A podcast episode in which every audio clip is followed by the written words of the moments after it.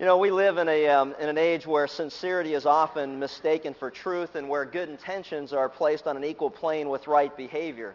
And the result is often a conflicting message, to say the least. I like the story that I heard of a Southern minister who was completing a sermon on the evils of drinking alcoholic beverages when he said this. He said, "If I had all the beer in the world, I'd take it and I'd pour it in the river."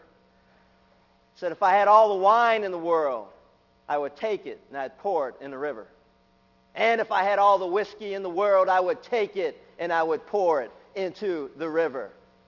Completing his sermon, he sat down, and the hymn director got up, and with kind of a smirk on his face, he said, "If you'll grab your hymn books, we'll sing, 'Shall We Gather at the River?'"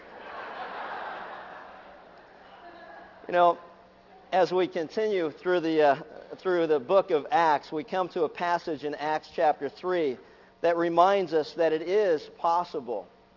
It is highly probable at times that we are sincere but wrong. In Acts chapter three, if you've got your Bibles, turn with me to Acts chapter three, starting with verse twelve.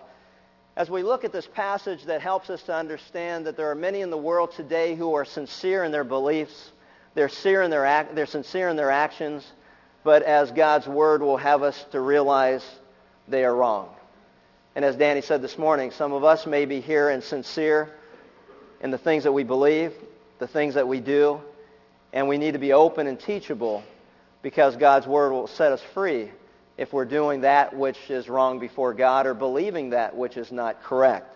And so in Acts chapter three, starting with verse twelve, we read these words, "But when Peter saw this, he replied to the people, 'Men of Israel, why do you marvel at this, or why do you gaze at us as if by our own power or piety we had made him walk? Says the God of Abraham, Isaac, and Jacob, the God of our fathers, has glorified his servant Jesus, the one whom you delivered up and disowned in the presence of Pilate when he had decided to release him. Says, but you disowned the holy and righteous one and asked for a murderer to be granted to you, but put to death the Prince of Life, the one whom God raised from the dead, a fact to which we are witnesses. And on the basis of faith in his name, it is the name of Jesus which has strengthened this man whom you see and know, and the faith which comes through him has given him this perfect health in the presence of you all. It says, and now, brethren, I know that you acted in ignorance, just as your rulers did also.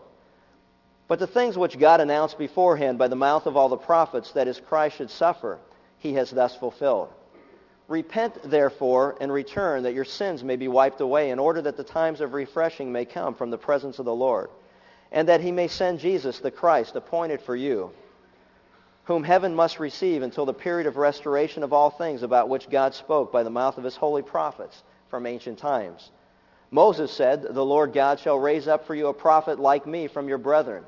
To him you shall give heed to everything that he says to you. And it shall be that every soul that does not heed the prophets shall be utterly destroyed from among the people. It says, and likewise all the prophets who have spoken from Samuel and his successors onward also announced these days. It is you who are the sons of the prophets and of the covenant which God made with your fathers, saying to Abraham, in your, in your seed all the families of the earth shall be blessed. For you first God raised up his servant and sent him to bless you by turning every one of you from your wicked ways. Now, if you'll recall in our last message, we saw a dramatic example of the power and the authority that is associated with the name of the Lord Jesus Christ. As we had seen an incident that took place, a miracle actually, of a man who had been born lame, and for over forty years he was carried daily to the temple, where he was placed in front of the steps so that those who were coming into the temple, he could beg money and receive alms from them. And in one dramatic moment in time, we see that his lifelong infirmity was, was, uh, was taken from him, and that he was restored to perfect health. And I can only imagine how the crowd was in awe. You know, the Bible says the word awe, the miracles, wonders, and signs. The word wonder has to do with the idea of just not, not only wondering what's going on or trying to understand or take in what God is doing, but also to the point where our jaws just drop as we see a miracle unfold right before our very eyes. They were in awe of what was going on. And we can only begin to imagine how elated this man would have been, not at just being healed, but after a lifetime of exclusion, sat outside the temple because he could not enter because he was because of the infirmity that he had, the handicap that he had. As he was healed, to be able to, for the first time in his life, to be able to do what he saw all of those around him do, to go into the temple and worship and praise God. And the Bible says he was dancing and leaping and praising God. It's also extremely important to note that this miracle, which created awe and wonder, was also a sign. Remember, everything God does, it's for a purpose, and it's for a sign. And the sign was that they would turn and believe in Jesus Christ of Nazareth as the Savior of the world, God's long-awaited promised one. The purpose of Jesus' healing was that it would be a sign that those around him would believe that he was the one who was promised by God, who came into the world to save the world from sin. Everything Jesus did was a sign to indicate that he was who he claimed to be, and he was who God said he would be. In this one dramatic moment, the book of Isaiah, chapter thirty-five, verse six, says this as to the, the, uh, the ministry of the Messiah. The lame will leap like a deer. Could you imagine, as we take a look at verses six through eleven? Look back there again just to refresh as we lay a foundation for this morning. But it says, but Peter said, I don't possess silver and gold, as he spoke to the man who was lame. He says, I don't possess silver and gold, but what I do have I give to you. In the name of Jesus Christ, the Nazarene, walk. Literally, be walking. It says, and seizing him by his right hand, he raised him up, and immediately his feet and his ankles were strengthened. And with a leap, he stood upright and began to walk, and he entered the temple with them, walking and leaping and praising God. And all the people saw him walking and praising God, and they saw him and knew him as the man who for forty-some years had been laying there, handicapped, unable to walk, infirm from birth. And in that one miraculous moment, that one miracle alone would have been enough. But it wasn't the only one. In fact, in the book of John, it says in the last chapter of John, in John chapter twenty, that The, the, the words of the world and the books of the world could not contain everything that Jesus did. And the things that he did, he did for the purpose that you may believe that he is the Son of God. The miracles of raising the dead and raising, and raising up the lame who couldn't walk. What had taken place here was a mere continuation of everything that Jesus began to do and to teach. It was a solid argument, a strong argument for the fact that Jesus Christ is alive and well today. And so as we look at this miracle, a fulfillment of the book of Isaiah where the prophet said, you'll know the Savior, you'll know the promised one of God by the things that he does, and one of those things will be the lame will leap up and jump like a deer. And I thought, have you ever, we, I, you know, when I lived back east, and I don't know if you've ever been out anywhere in the country or whatever, but when we lived in Pennsylvania and we'd go through the mountains, you know, you see those uh, deer crossing signs. And, uh, and there's a good reason for that, because it's one of the most dangerous things in the world for anybody that's ever driven in those areas, where a deer, when, when they're frightened, will jump out or try to cross a road. And, you know, many people, not only deer, but people get killed, or there's automobile accidents because of it. We were driving through the mountains once, and a deer jumped out and jumped over the windshield or the hood of the car. And you talk about, you know, wow, what a beautiful illustration. I'm thinking about this guy laying there, and he's jumping up, and he's, he's leaping like a deer. And I like to say, you know, this, uh, the, the deer in headlight look. Well, he didn't have the deer in headlight look. Everybody else watching him leap around had deer in headlight look. You know, and it was awesome to think that, you know, this was a sign that God had given them so that they would believe and trust in Jesus Christ as the Savior. And so as we look at this, and this, uh, it, Peter will now take advantage of the opportunity, because the Bible says that there was a multitude of people who were present in the temple, and Peter would take, an op- take this opportunity, as I challenged us last time that we met. Anytime God does something in our life that draws an audience to us, whether it's an audience of one or an audience of thousands, it is a time and the place to be able to share the goodness of God, to share with them the truth of God, the gospel of Jesus Christ, to be able to deflect all the attention from us and onto God. Peter knew how to do that. And anytime he saw a multitude assembled, he knew it was time to share with them the message that had been entrusted to him. The question that we have is this: what would he say to them? What he tells them is what all people need to hear, and that is this, that it is possible to be sincere in our beliefs, to be sincere in our actions, and yet to be extremely mistaken, to be wrong. And that is what he's going to share, and he's going to do it by sharing with us four truths that are outlined very clearly for us, and four truths that will help us understand, you know what, there are times in our life where we may be sincere about what we believe, but we may be wrong as well. The first thing that he shares is this.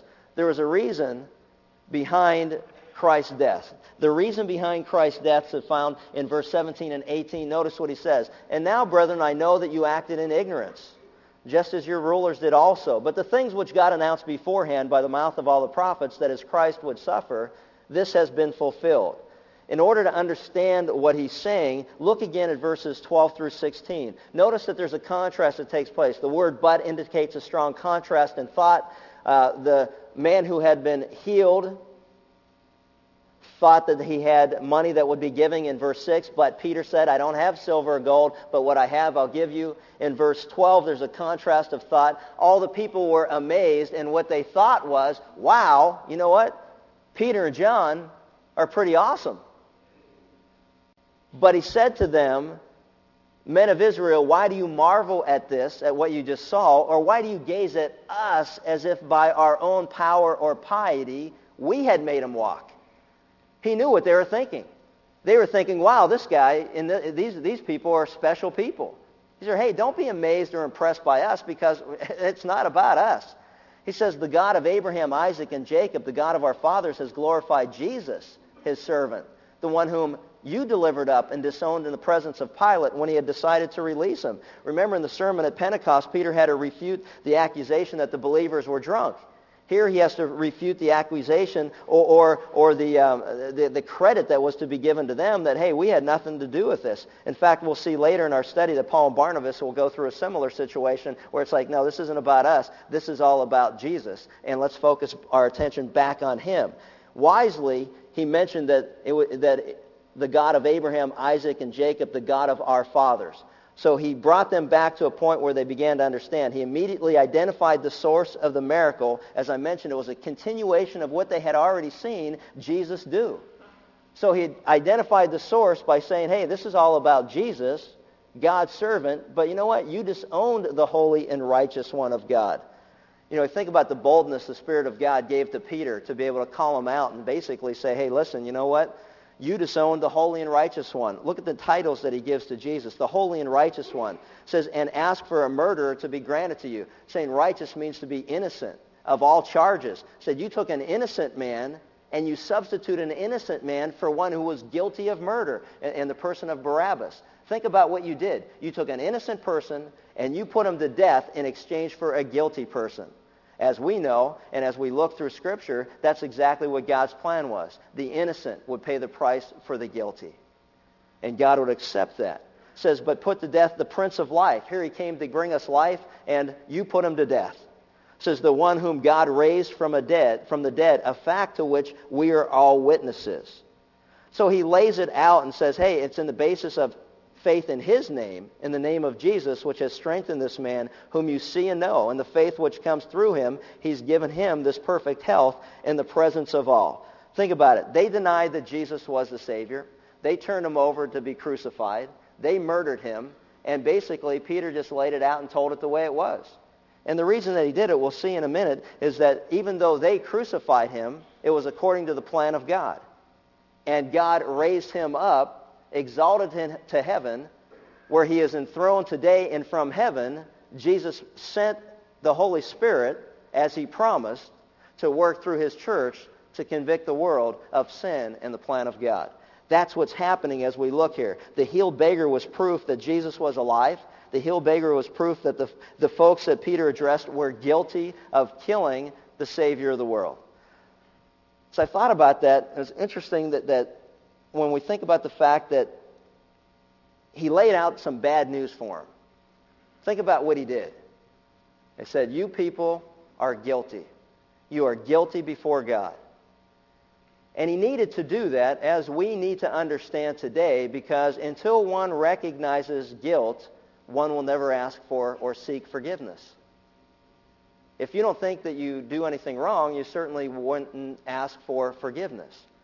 If you didn't think that you were ill of whatever ailment that it is, you certainly wouldn't seek medical help. If you thought nothing was wrong for you, even if the prescription was called in and it's sitting at the drugstore for you, at the pharmacy, you wouldn't go pick it up if you didn't think anything was wrong with you. See, and that's the truth of the gospel. And what God wants people to recognize and understand is that we're guilty. And there's two things that stood out as I went through this passage. The first one was this. It was a response. And the response had to do with how did the religious leaders and many of the citizens respond to Jesus? How did they respond to Jesus? They hated him. They hated him. Why did they hate him? And this goes back to how we can be sincere but wrong. They hated Jesus because they believed him to be a mere man claiming to be God. They hated Jesus, and as we see often in the sermons that we have laid out before us in the book of Acts, remember, Peter continues, says, this man whom you crucified, this man whom you delivered up, this man was no ordinary man. They hated him because they believed him to be a man putting himself on an equal plane with their God. And in fact, if it wasn't for God's timetable and his plan, there were many times, for example, in John eight fifty-eight, where Jesus said to the multitudes, including the religious leaders, even before Abraham existed, I am. They knew what he was claiming to be, who he was claiming to be, the God of their fathers, Abraham, Isaac, and Jacob, the God of their fathers who sent uh, Moses to Pharaoh and said, hey, who shall I say sent me? You tell him, I am. Jesus claimed to be God. They knew that. And as a result, it says they hated him, and they picked up stones to kill him, but it was not according to the timetable of God.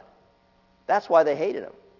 Think about it for a second, just from a practical standpoint. They hated Jesus because they thought he was a bastard son of a couple who, under very suspicious circumstances, gave birth to a child, her never having been with a man.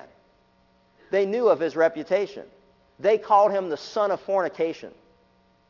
This kid came from a woman who claims to have become impregnated by the Holy Spirit of God, never having been with a man. And you know what? And we don't believe that either. His whole life was under a cloud of suspicion. And yet his whole life, God did the things that he did to point their attention that he was who he claimed to be. See, they hated him. Why did they respond in such a manner? Here's where Peter gives them hope. Notice what he says in verse seventeen. Now, brethren, I know that you acted in ignorance, just as your rulers did also. The hope that he gives them is this. I know, and God knows, you acted in ignorance. Ignorance is not to be confused with being stupid. Let me clarify between the two. Stupid people know right from wrong and choose wrong despite the consequences. You follow that? That's a stupid person. You know the difference between right and wrong, and yet you choose wrong and you suffer the consequences. That is a stupid person. An ignorant person acts not understanding what it is always that they're doing. They suffer the consequences anyway, but they're not sure why. Ignorance and stupidity are two different things. These people were ignorant. In other words, they were sincere in what they did, but they were wrong before God. They were sincere, but they were wrong. They sincerely believed that Jesus was just a man who claimed to be the Messiah and he wasn't, that he was a man who claimed to be equal with God and that he wasn't, and they did everything that they could to silence him because of what they felt was the confusion that he was created in the minds of the people. They sincerely believed what it was that they were doing. They thought they were doing God a huge favor by getting rid of this phony imposter. They were sincere in what they did, but they were wrong. He gives them hope, though, and says, hey, you know what, though? God knows how ignorant that you are. He knows that you are sincere, but you're also wrong. So, you know, what's fascinating is in the Old Testament, there's a difference between deliberate sin and sins of ignorance. when you have a chance and you want to read through it, read in Leviticus chapters um, four and five and Numbers chapter fifteen, specifically verse twenty-two through thirty-one. There is a huge difference in the law between sinning ignorantly and sinning with a deliberate understanding of what it is that you're doing. For those who sinned ignorantly, God extended mercy to them and offered them forgiveness. To those who sinned deliberately before God, knowing exactly what it was that they were doing, shaking their fa- their fist in the face of God, basically calling God out and saying, you know what, I know the difference between right and wrong. I know what you're telling me not to do. I'm going to do it anyway because I'm bigger than you, I'm greater than you, and you're not going to do anything to me. The Bible says that they would be cut off from their people, even to the point where they would be put to death. They are stupid people. Any person that knows the truth and shakes his fist in the face of God is a stupid person and can't claim ignorance. Any person who does things sincerely but wrongly, they are guilty nonetheless, but listen, it mitigates the circumstances. And God extends to those and us his mercy and forgiveness. He gives us an opportunity, and that's exactly what he's saying to them. Remember what Jesus said as he was on the cross? As he looked at those who had put him there, supposedly put him there by human terms, but by God's plan, that's exactly what took place. But he said this to them. He said, Father, forgive them. They don't have a clue what they're doing. Father, forgive them, for they know not what they do. Stephen, the first Christian martyr, as he was being stoned to death and looked up into heaven, said the same thing. Forgive them, for they don't know what they're doing. You know, ignorant people do things oftentimes with a very sincere belief, but it still doesn't change the fact that they may be wrong. As I thought about this, and as I studied this passage, I had a renewed sense of hope that I want to share with you, and I hope that you, that you also come away with this sense of hope, and that is this. God gives me, has given me a vision for people who act ignorantly, that don't know the truth.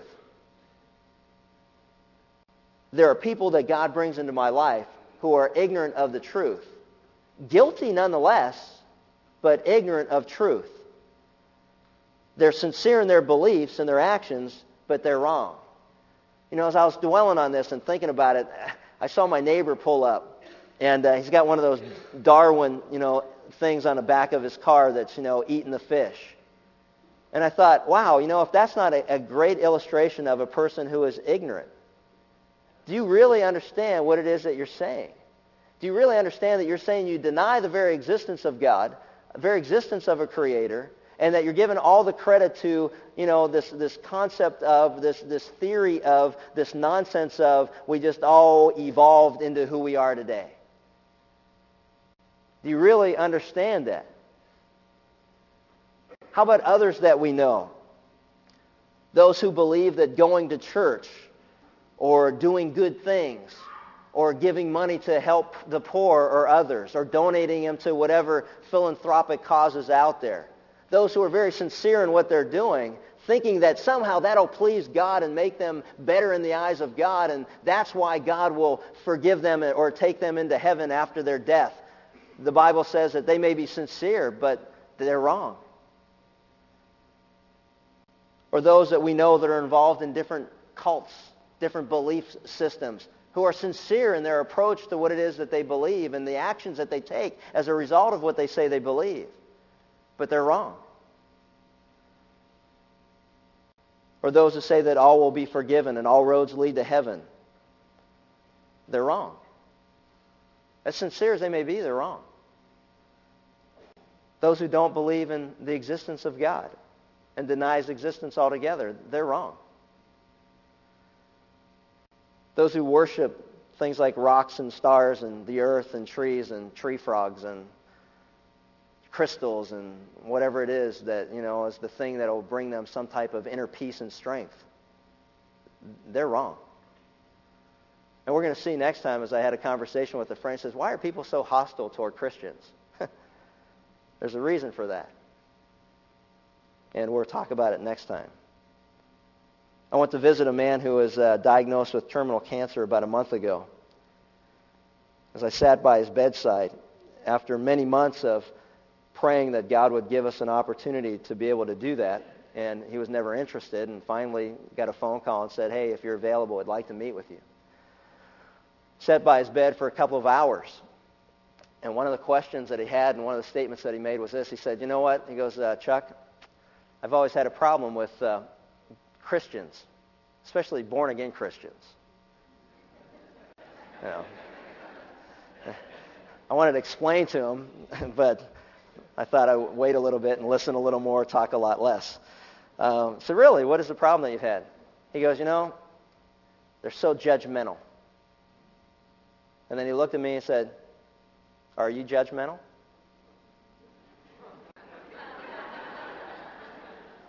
And I prayed.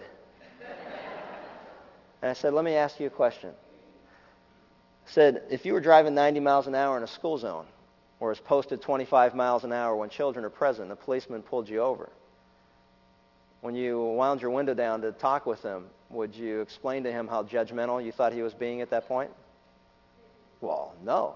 I said, okay, well, let me ask you another question. You got two children. I said, if you gave them a curfew and you said, hey, lights out at eleven. By eleven thirty, quarter to twelve, you saw the light on in their room and you opened the door and they were playing Nintendo or watching T V, and you had already told them the consequences would be, hey, you'd be grounded for a week, or you're not going to watch T V for a week, or whatever it would be. I said, uh, now, when you told them that, you know, and they looked at you and said to you, you know, Dad, we're thinking, you know, the problem we have with you is you're just a little too judgmental. I said, what would you think if they had said that to you? I said, you think they're nuts, right? And the wheels were cranking. He said, uh, yeah. I said, why is it that you could lay out a curfew and tell him what the consequence would be for disobedience? And he said, uh, oh, because I'm their dad. And I said, that's exactly right. I said, you know, the, basically the bottom line is this. The person in authority is the one who makes the rules, right? The reason the policeman can do what he did was because he's been given authority to do it. The reason that you could say that, hey, if you're not in bed by eleven, lights out, you're going to get grounded for a week, is because you've been given the authority to do it. I said, so if God says to you that these are the consequences for sin, the wages of sin is death, and I know what those consequences are, and I don't share those with you, I would not only be not judgmental, I would be very unloving if I don't warn you. See, what you take as being judgmental, I look at as being very loving. Now, obviously, there are ways to share that that are more loving than others, but the reality of what God is trying to get across to us is, hey, we need to warn people that even though you may be sincere in what you believe, it is highly possible, it is highly probable, and it is a truth that you're wrong. And let me explain to you why you're wrong. The revelation that he gives, which is fascinating to me, is this. But the things, in verse eighteen, but the things which God announced before him by the mouth of all the prophets that his Christ should suffer, he has thus fulfilled. It's an interesting thing that he explains to them that, you know, it's a, it's a meeting place of divine sovereignty and human responsibility. God's plan was that Jesus would suffer and die for the sins of the world, for those who would believe. But he also held them accountable for the fact that they are the ones who delivered him up to be crucified. God holds him responsible, even though it was his plan that that took place. And the balance that's there is that we need to recognize the fact that even though it's God's plan, God still holds man culpable for the plan. The prophets foretold of the sufferings and the death of Messiah. The nation fulfilled the prophecies without realizing what they were doing. And the bottom line is this: when God cannot rule, he overrules. And he always accomplishes his divine purposes and decrees. When God cannot rule, through our submission, he overrules and still accomplishes his purpose and his plan. And it's important that we recognize it. Now, having announced the crime, he presented the evidence and explained the nature of their sins, that they were sincere in what they did, ignorant, but wrong nonetheless, and still guilty before God. He brought them to the point where they should be asking themselves, what are we going to do? What must we do to somehow or another to, to, to somehow or another be forgiven by God. Because what you're saying is true. That's exactly what we, we did. And if what you're saying is true, that Jesus is the Messiah, that we delivered up and we took a guilty man, Barabbas, and exchanged him for an innocent man, we've committed one of the most heinous crimes in the world. You talk about injustice. We are so guilty. We are so busted before God. What are we going to do? And there's where the hope comes in. And there's where, where the plan of God comes in. That is the bad news. The good news is the requirement of God for our sins, and that is found in one word, repentance. Repentance. It says in nineteen and twenty, repent, therefore. What, what's it there for? Because of what we just read. Because you're guilty. You did exactly what it is that I just said that you did. You took the holy, righteous one of God and you delivered him up to be murdered at the hands of godless men. You are so guilty. What are we going to do? Repent because of what you did. It says, repent, for God announced beforehand. He says, repent and return that your sins may be wiped away. The definition of repentance is one that's really important for us to understand. It means to change one's mind or purpose. And I think we need to be very concerned about the understanding or lack of understanding of repentance that exists among Christians in our generation. You know, the average person thinks repentance means to feel sorry about their sins or just to feel sorry in general. And that's not the biblical definition of repentance at all. Because, you know, repentance means more than just, you know, what was that, the, the movie, you know, love love means sever, never having to say you're sorry. Well, repentance means more than just saying you feel bad. Anybody can say they feel bad. I feel bad because I got caught. I feel bad because it looks like I hurt you. And I feel bad because you feel bad, but I don't feel bad because of what I did. And that's always the problem when we're dealing with people. It's like, I don't feel bad for what I did. I feel bad that I got caught. I feel bad that you feel bad. I feel bad that y'all feel bad. But you know what? I don't feel bad for what I'm doing. Repentance is agreeing with God that what you're doing is wrong, having a complete change of mind about it, turning from sin and turning towards God. Repentance for the people that were listening to the sermon was changing their mind about the identity and the person of Jesus Christ. They believed he was a mere man who was an imposter. Repentance to them was believing that he was and is the Son of God, the promised one of God, the Savior of the world. It means changing their mind about who they think Jesus is. He is no longer a mere man who is an imposter. He is the Son of God, the promised one, the Savior of the world. As Thomas said, he repented, he changed his mind when he said, I don't believe that Jesus is alive. But when he saw him standing before him, he said, my Lord and my God, end of conversation. Case closed. Sincere people often believe the wrong things. But repentance is turning and changing altogether. It's more than just feeling sorry for something and hoping those feelings go away. I love it. It's tax time. And I ran across a little thing that I read recently that the I R S has a conscience fund. And the conscience fund is for people who feel bad about not paying their taxes in the past. And they can just send anonymously a gift, or not a gift, but the amount that they owe or whatever it is. And so here was a letter that was received by the I R S. It read, it said, Dear Sir or Ma'am, to whom it may concern, encloses a check for two thousand dollars for back taxes that I owe. I have been unable to sleep for the last two years knowing that I have cheated on my taxes. P S If I continue having problems sleeping, I will send you the balance that I owe.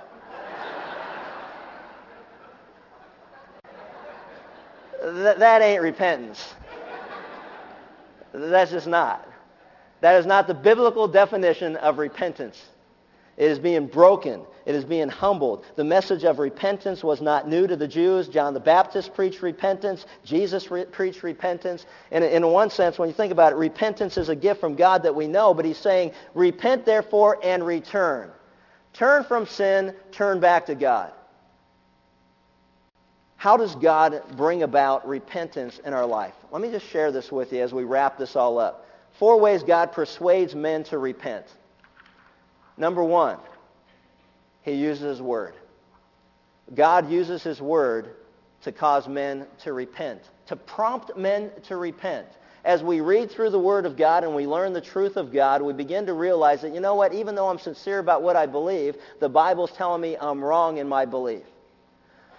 Even though I'm sincere that, oh, you know what, all roads lead to heaven, I read through the Bible and find out, you know what, we had to enter by the narrow way, for broad is the way that leads to destruction. Enter by the narrow gate, Jesus said. Even though we believe in our world that we can believe anything that we want, and as long as we're sincere about it, then that's okay. The Bible says, Jesus says, I am the only way.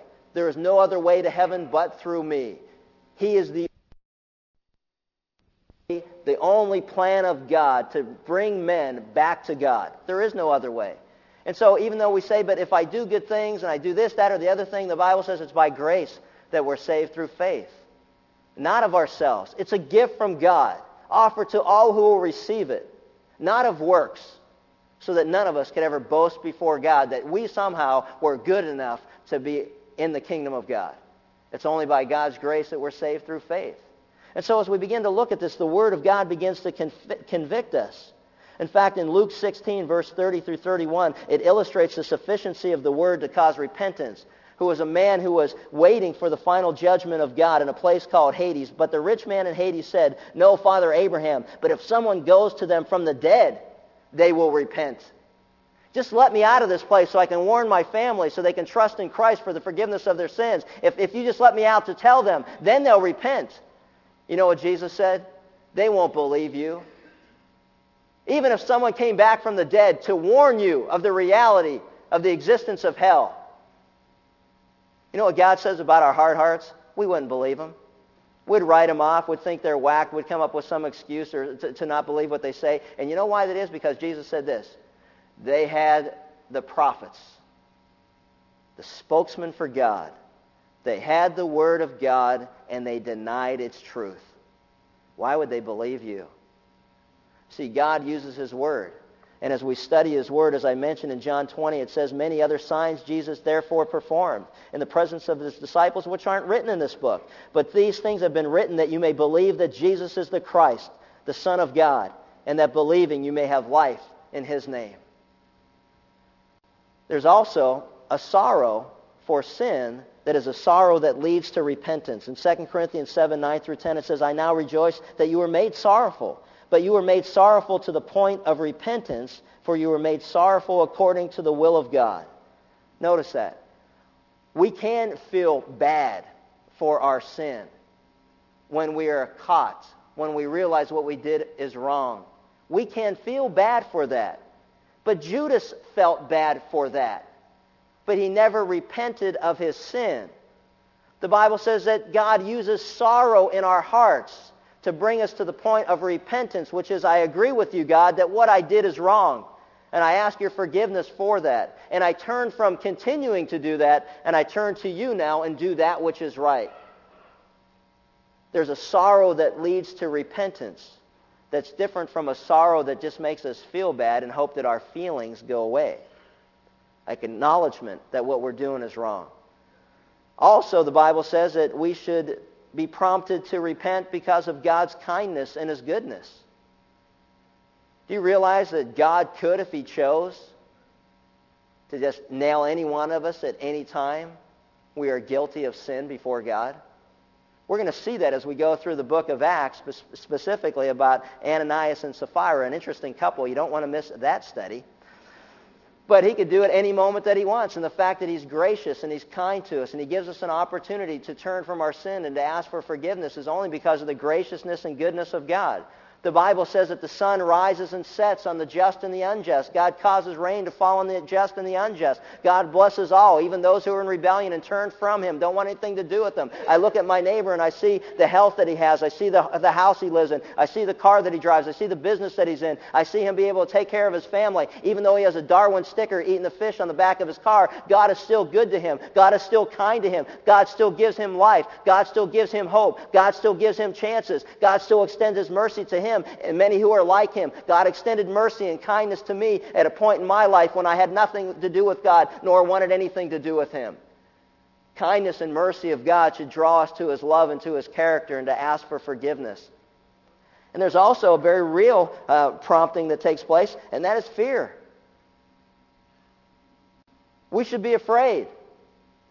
We should be afraid. We should be very afraid of the judgment of God. Not for those of us who have come into faith and trust in Christ. We'll never be held accountable for sin. We'll never be judged for sin.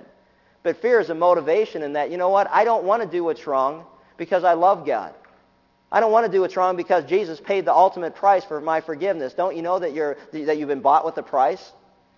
And then there are times, I'm going to be honest with you, I don't want to do what's wrong because I'm afraid to get caught. I'm afraid of the consequences that come with it. And you know, and there's wisdom in that. The fear of the Lord is the beginning of wisdom. There's wisdom in being afraid to get in trouble, to get caught, to pay the consequence. God uses fear to bring us to a point of repentance. And there's nothing wrong with that. You know, I, I hear people all the time say, oh, we should never fear God. What are you, nuts? Do you not understand who God is? I mean, absolutely. I'll tell you what, just like a child should fear his parents when he or she are doing the wrong thing, that they'd step in and say, hey, I'm not going to put up with this nonsense. There's a point where God is good, his goodness and graciousness may also include judging us for our sins so that we don't destroy ourselves or our testimony before the world. Step in and say, I'm not going to let you go any further. That's our prayer. It's always been our prayer for our children. I would hope that you'd pray the same thing. Lord, if they're going to do what's wrong, hey, you know what? Have them get caught right away. Right away, boy. We want them caught right away. Why is that? Well, because if they keep doing what they're doing, thinking there's no consequences, they're deceiving themselves, and it gets worse. We had a friend that just went through that last week. It's like, first time. Caught. That's beautiful. Don't you think? Every parent here should say amen. Preach it, brother. Amen. Yeah, that's great. So if you're sitting here today and you're doing something you shouldn't be doing, you know, it's only because of the goodness of God that you haven't been caught. But guess what? You're going to get caught today. So, and if that doesn't scare you, I don't know what is. Okay, what's the, the, the, the, as we look at this, there are certain promises that he made, and I love these. The restoration of all things. Notice what he says. He says, if you turn from your sin, God's going to wipe it away. He's going to wipe away your sin. Think about what he's offering to them. You killed Jesus, but if you turn to God and confess your sin, he'll wipe it away as if you never did it. How awesome is the kindness and goodness and mercy and the forgiveness of God? Every one of us who are hearing this word, the promise is true to us as well. You and I are guilty before God. And he says, and if you'll turn to God and you'll ask forgiveness and you believe that Jesus is the Christ, the Savior of the world, you believe that he died for your sins and he rose again from the dead, the Bible says by believing that, God will wipe away all of your guilt. Wipe it away. Not as if you didn't do it, because we're all guilty. But he will wipe it away, and he will see the sacrifice Jesus made as sufficient for your sins and mine. The Bible says, as far as the east is from the west, so far God has removed our transgressions from us. Turn to God and have your sins wiped away. Man, that's a sweet deal. That he may send Jesus the Christ, the appointed one for you. It says that he will restore all things. If you notice that, he says that the Christ should suffer. Repent, therefore, in verse nineteen, that your sins may be wiped away in order the times of refreshing may come from the presence of the Lord. And that he may send Jesus, the Christ, appointed for you, whom heaven must receive until the period of restoration of all things. There it is, about which God spoke by the mouth of his holy prophets from the ancient time. Remember, what was it that Jesus talked to them about after his resurrection? He talked to them concerning the things of the kingdom of God. Jesus told them that one day he will return and he will establish the kingdom that they understood that God would establish, that his Savior, his Messiah, would come and establish his kingdom here on earth. Do you realize what he's saying to the nation of Israel? He's saying, if you turn from your sin, if you repent and you turn from sin back to God and you believe that Jesus is the Messiah and you put your faith and trust in him and you do it collectively as a nation, that God will send Jesus back to establish his kingdom that he promised. A restoration of all things. You know what that means? You ever wonder what it was like in the Garden of Eden? Do you ever wonder what paradise was like? We're going to find out one day. Those who have put their faith and trust in Christ will reign with him as he restores all things back to the way they were before sin entered into the world.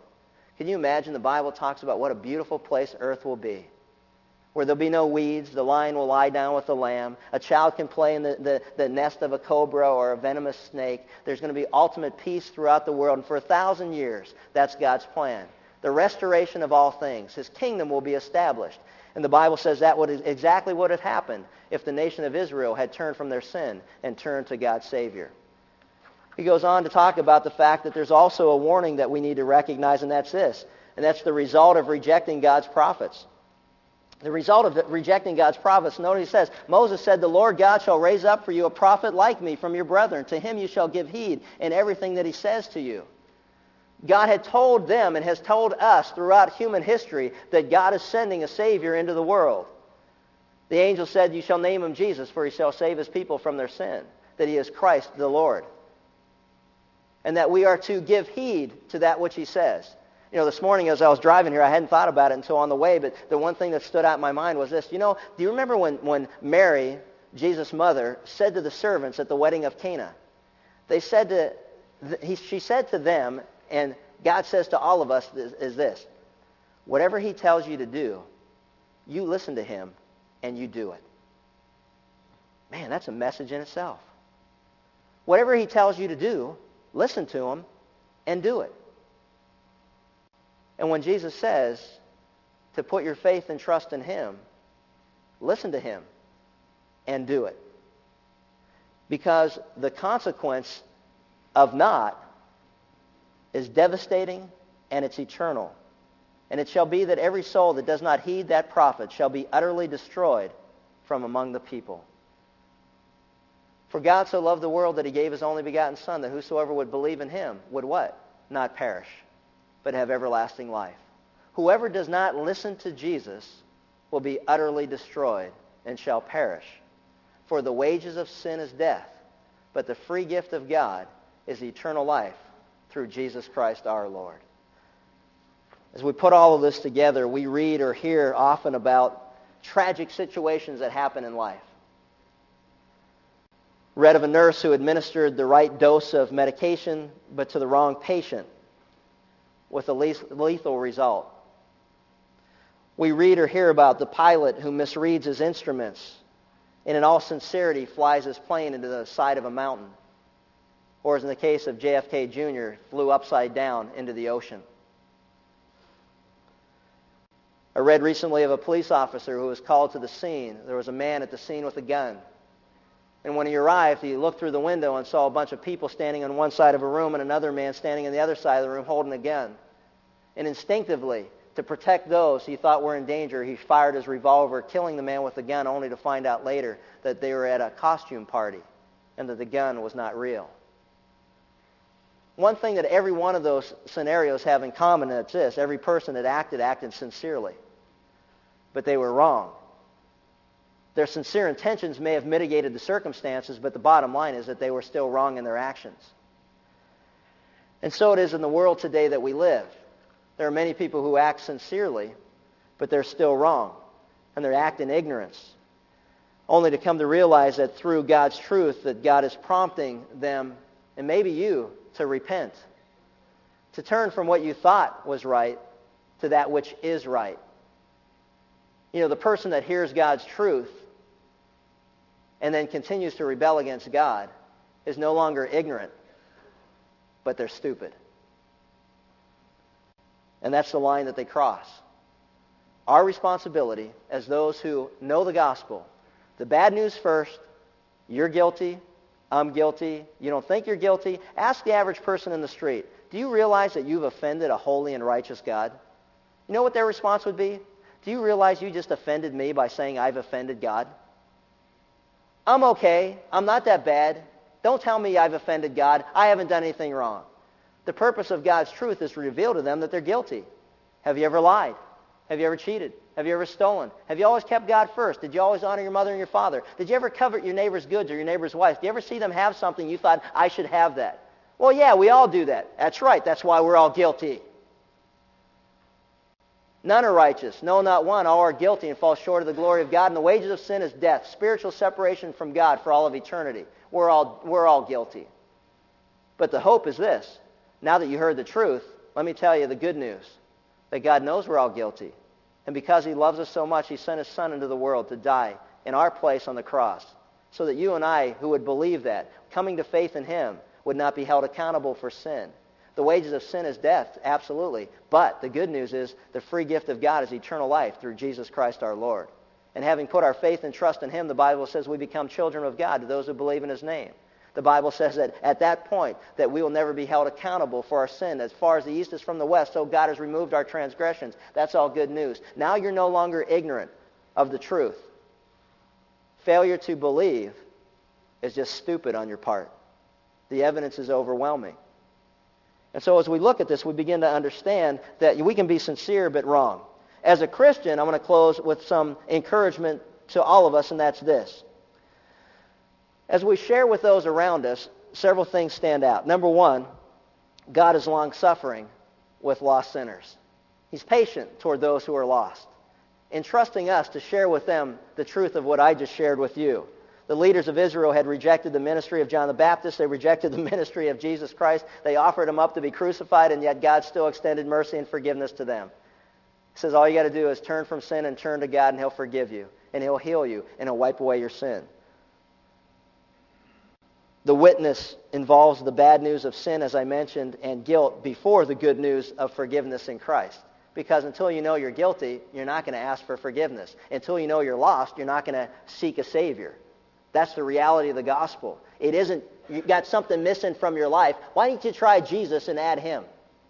That's not the gospel. That's nonsense. You know, you need a balance. You know, you need to go to church, you need to read the Bible. You need a little spiritual balance. That's the world that we live in, you know. You need to start exercising. You need to start eating right. You need a little more social time. And you know what? And spiritually, why don't you just have a little more balance? That is not the gospel. The gospel is we're guilty. God loves us. He sent Christ to die for us. Do you believe in Jesus Christ for forgiveness of your sin? That's the gospel. What's interesting is, as I read this passage, to reach the masses of people, we need to start helping individuals. Think about this. The audience that God presented to Peter was a result of him reaching out to one lame man. Loving people individually, one at a time, will open up a door where God will bring an audience to see what's going on. And the last thing is this. Genuine conversion always results in life-changing experience. That lame man leapt up, dancing and leaping and praising God. He stood, and everyone knew where he stood. He stood behind Peter and John when they were arrested and thrown into prison. He didn't care anymore about what anybody thought because his life had been changed by Jesus Christ. Life-changing experience. You cannot come to faith in Christ without your life being changed. That's the truth.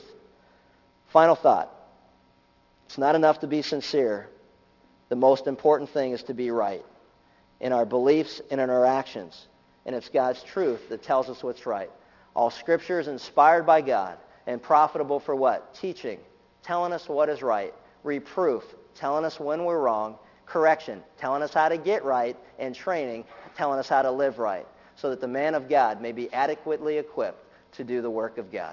Father, we just love you. We thank you for the time that we have to be here today. We just thank you for your word. And God, we just pray as often, as was mentioned many times, that you would reveal to us where we are sincere but wrong in our life. And our relationship with you and our relationship with others. God, I pray for those who are hearing this message who think that there are many roads that lead to heaven, as sincere as they may be, that your word would convict their hearts. As Jesus said, I am the way, the truth, and the life, and no man comes unto the Father but through me. God, help us not to mistake sincerity for truth. Lord, we love you, we thank you, and it's in Christ's name we pray. Amen.